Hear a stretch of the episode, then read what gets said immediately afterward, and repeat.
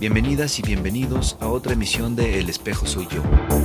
Un espacio en el tiempo para despertar en ti, en mí y en todos esa parte sabia del ser mismo, comentando temas comunes que no a todos les puede interesar. Todavía. Me encantan los juegos. Y seguramente, o la mayor parte de las personas tiene un juego favorito. Y en esos juegos siempre existe un manual o existen reglas. ¿Alguna vez has cuestionado esas reglas? ¿Por qué necesitas siete piezas en el dominó? ¿O por qué tiene que existir mulas? ¿O por qué tiene que interactuar con otra persona? Generalmente no lo haces.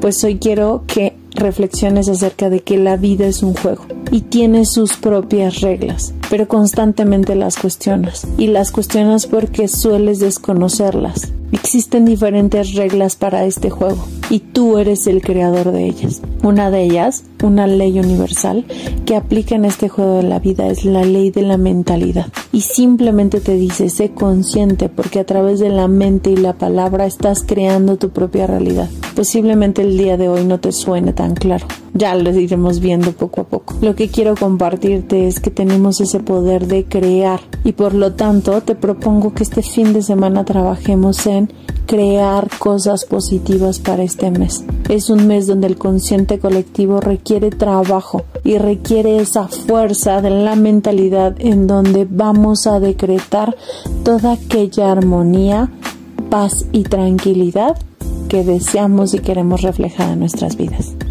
Que tengas un excelente fin de semana. Yo soy Angie Meraz y también el espejo soy yo.